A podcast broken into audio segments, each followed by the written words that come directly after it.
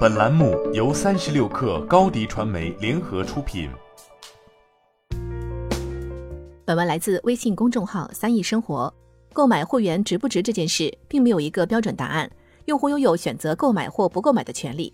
那么，对于付费会员的价值衡量，在消费前就应该计算清楚。当然，如果不差钱的话，这个问题也就迎刃而解。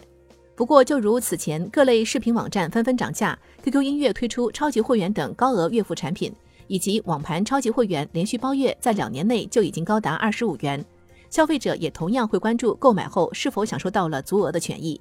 亦或此前 QQ 音乐推出的超级会员，将其豪华绿钻、听书、全民 K 歌三大会员服务合为一体。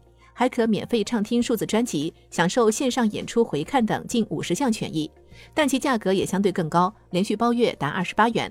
但超级会员推出后，又要如何保障原本的豪华绿钻会员权益不缩水呢？至少变相削减会员权益的事情，并非没有发生过。此前在某外卖平台就曾出现充会员反而更贵的情况。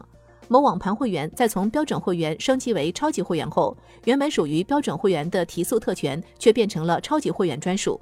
对此，中国人民大学法学院教授刘俊海曾表示，当下一些互联网会员制变味儿，说白了就是发卡人爽约了。事实上，如今的互联网服务早已走过所有服务都是免费的阶段，而为了寻求更好的体验，用户对于付费会员制度的态度也从最初排斥逐步妥协。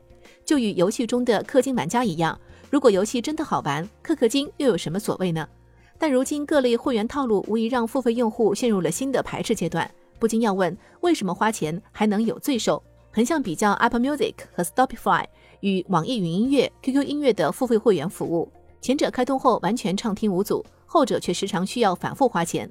更不用说像 Steam 等游戏平台，尽管游戏这种虚拟产品不好玩，用户还能选择退款。可如今，除了京东 Plus 外，又有哪些付费会员服务开通后还允许用户在一定限额下反悔呢？不过，作为消费者，或许也应该换一个思路。设想下没有付费会员的状态，比如在电商平台，即使没有会员，也能有各类优惠券以及满减活动。比如在想看电视剧时，是可以随便找个剧看了，还是非指定剧集不可？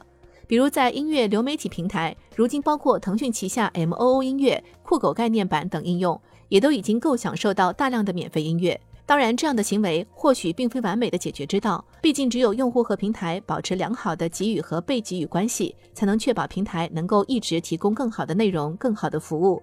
而这些同样也是需要真金白银来支持的。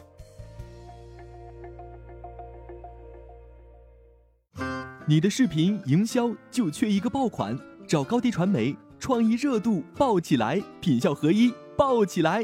微信搜索高低传媒。你的视频就是爆款。